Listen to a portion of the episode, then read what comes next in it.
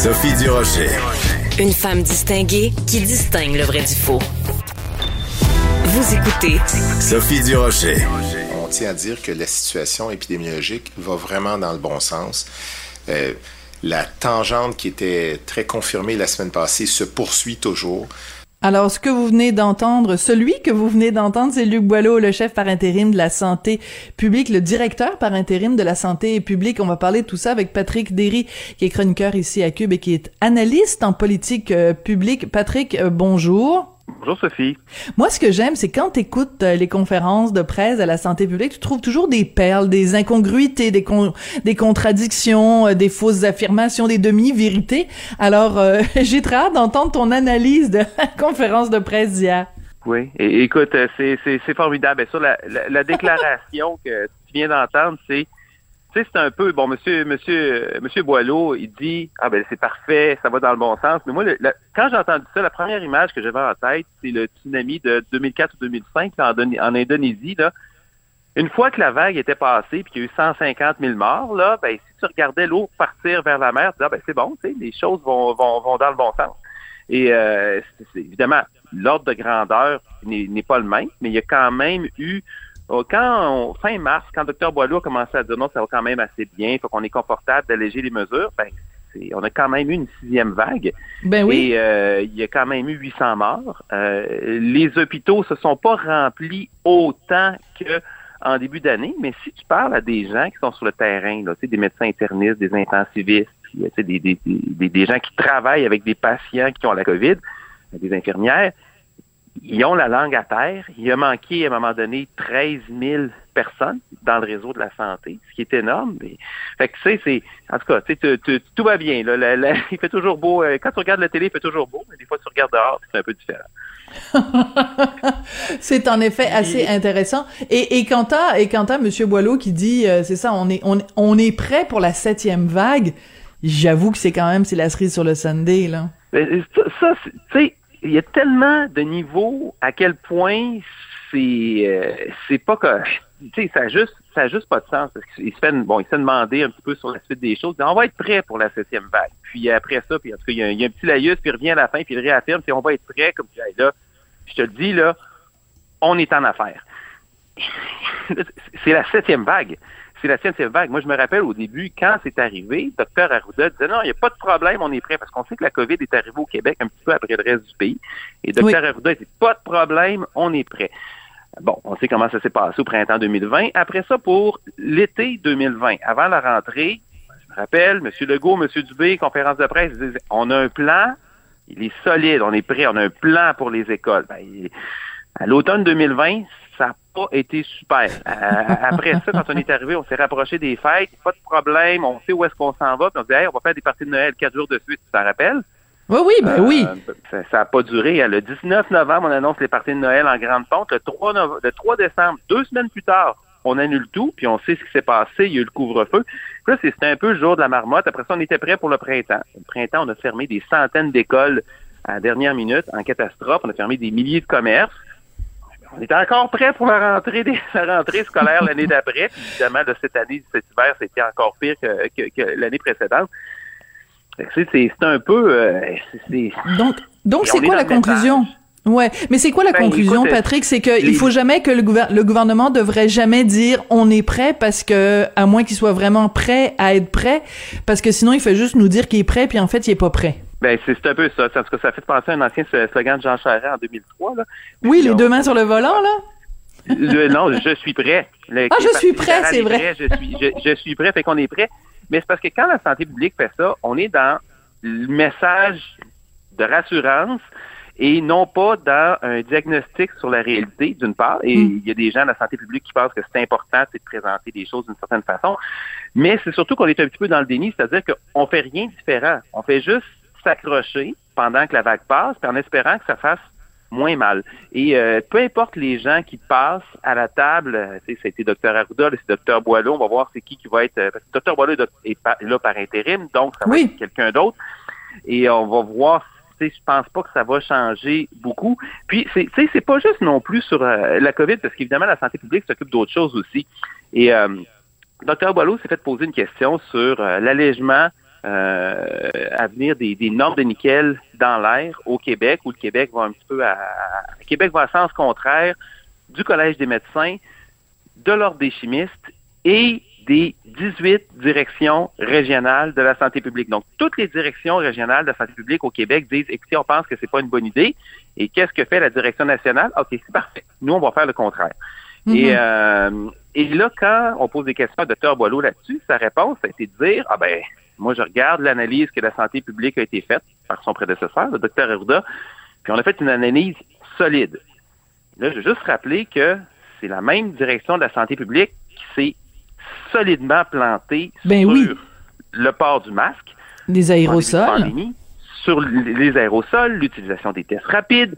Euh, quand donner la troisième dose, dans la troisième dose, on le rappelle, cet automne, les soignants l'ont demandé, les gens dans les hôpitaux l'ont demandé dès le mois d'octobre, mais finalement, on l'a donné pas mal plus tard. Et quelques semaines, ça fait une différence. Évidemment, les N95, à un moment donné, on avait 15 millions de masques N95 dans notre repos, puis 10 millions qui s'en venaient. Puis on voulait encore pas les donner aux gens dans le système de santé, comme si on les gardait pour la prochaine pandémie. Ouais. C'est euh, c'est ça. C'est ça. C'est très frustrant. Et d'ailleurs, parlant du N95, euh, euh, Dr Quash, donc, euh, qui a quand même dit euh, hier, elle était assise à côté de Luc Boileau et elle a dit, deux points ouvrez les guillemets, les N95 sont meilleurs que les masques chirurgicaux, fermez les guillemets ça faisait du bien quand même d'entendre ça de la part de quelqu'un qui est soit au gouvernement ou près du gouvernement dire ça? Oui, ça, faisait du bien. Je ne sais pas si c'était calculé. On sait que, bon, Dr. Quash est pédiatre et, euh, épidémiologiste à l'hôpital Sainte-Justine. Euh, moi, j'ai déjà critiqué pour des... Disons qu'elle a, elle a tenté de réinventer la roue en faisant des études au Québec pour démontrer le contraire de ce qui, était de ce qui fonctionnait ailleurs, notamment sur les tests rapides, entre autres. Euh, là, elle a fait cette affirmation-là. Et là, c'est drôle parce qu'elle est à côté de Dr. Boileau. Et Dr. Boileau, au moins deux fois pendant des points de presse, se dire essentiellement que les N95, ça donnait pas grand-chose, que les masques chirurgicaux faisaient, faisaient le travail, puis qu'il n'y avait pas d'avantage à porter des N95. Et là, sans entrer dans les détails techniques, c'est abondamment démontré que c'est faux. Puis ben il y a une raison toute simple. C'est pas fait pour ça. C'est comme des pneus d'été et des pneus d'hiver. Les deux roulent, mais sont pas faits pour rouler dans les mêmes conditions. Mon Dieu, euh, j'adore ta comparaison, Patrick.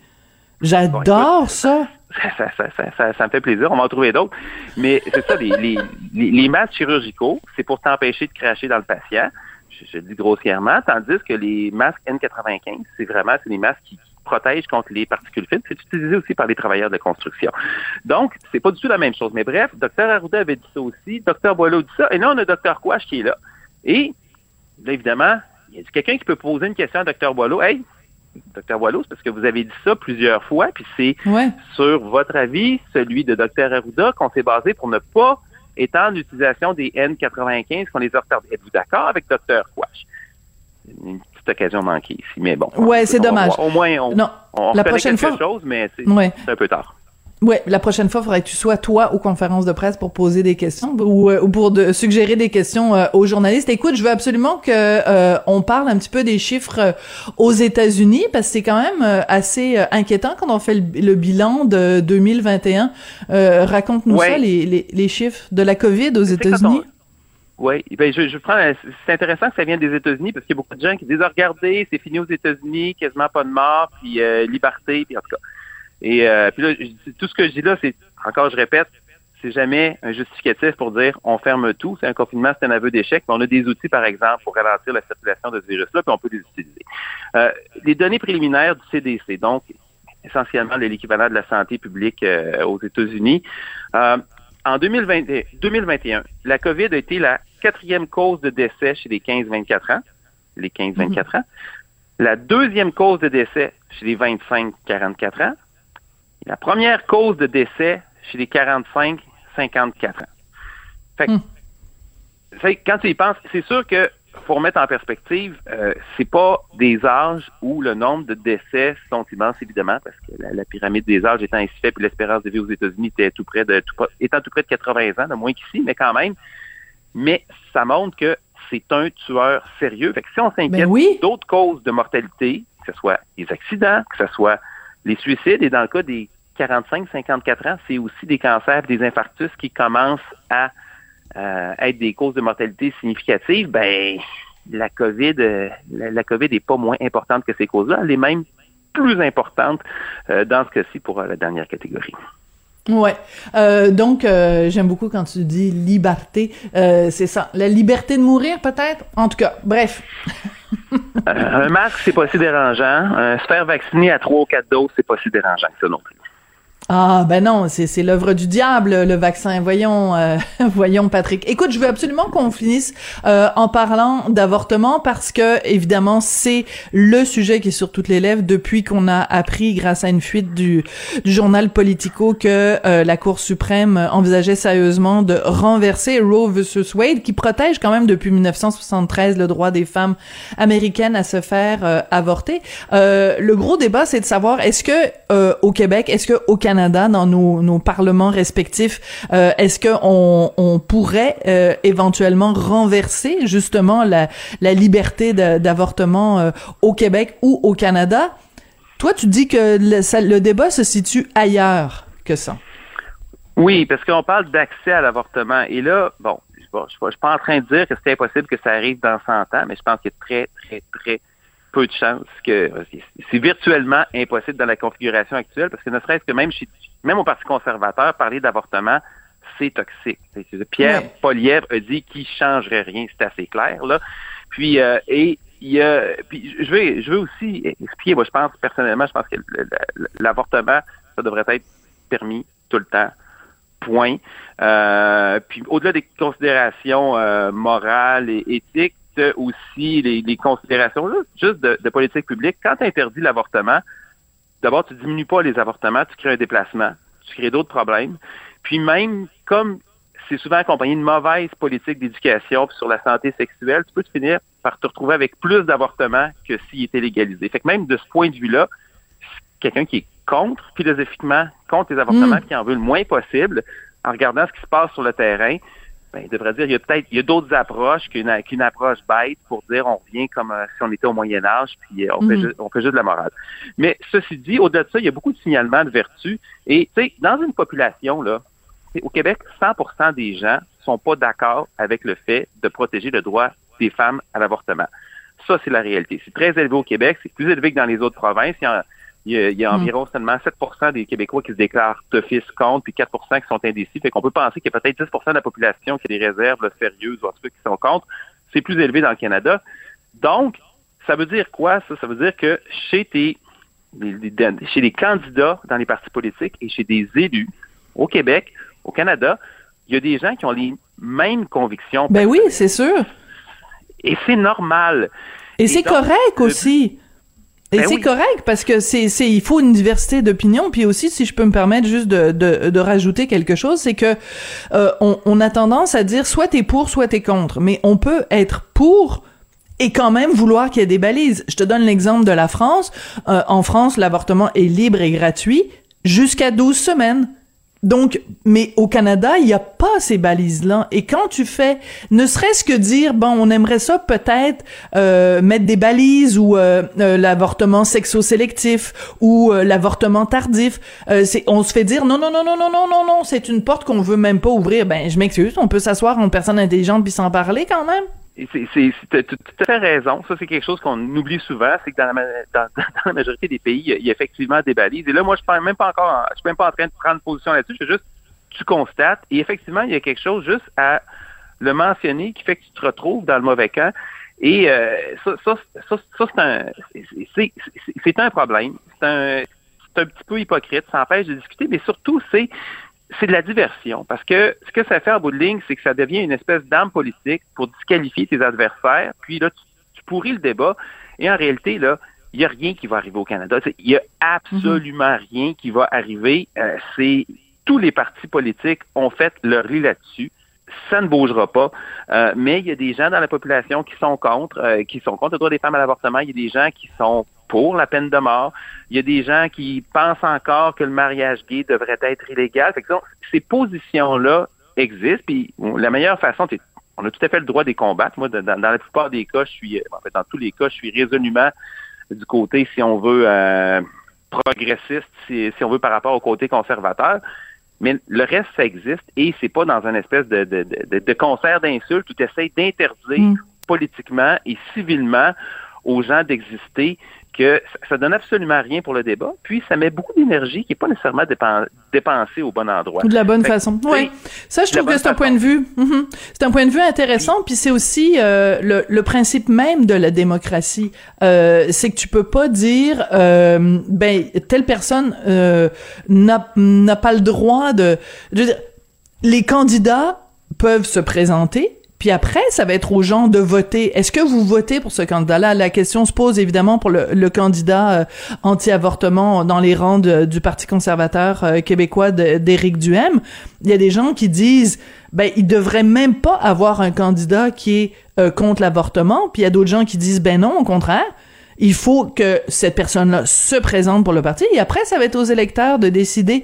C'est comme si, en empêchant la personne de se porter candidate, on décidait à l'avance de la décision que pourraient prendre les électeurs. C'est penser à la place des électeurs.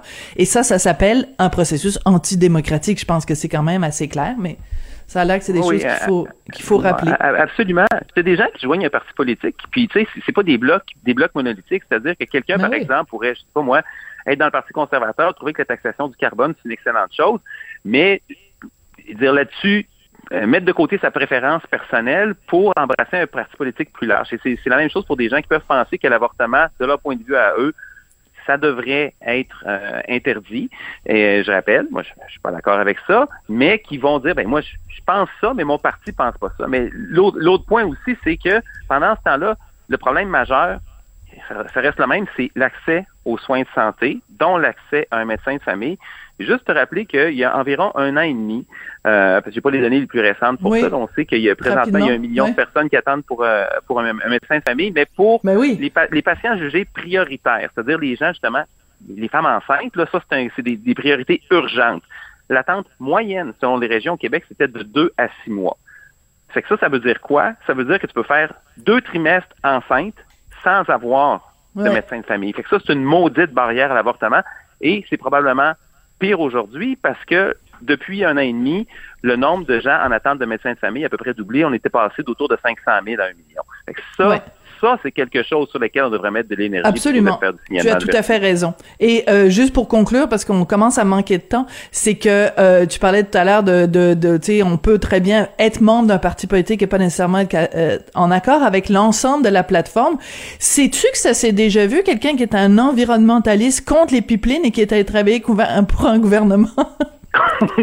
oui. Pro-pipeline. Oui, ça s'est déjà vu. On va se quitter là-dessus, malheureusement, Patrick, parce que c'est vraiment tout le temps qu'on a. Mais je voulais juste faire cette petite pointe d'ironie. Patrick Derry, qui est euh, chaque semaine avec nous, analyste en politique publique. J'ai déjà hâte à ta prochaine analyse. Merci, Patrick. Merci à toi, Sophie. Bonne journée.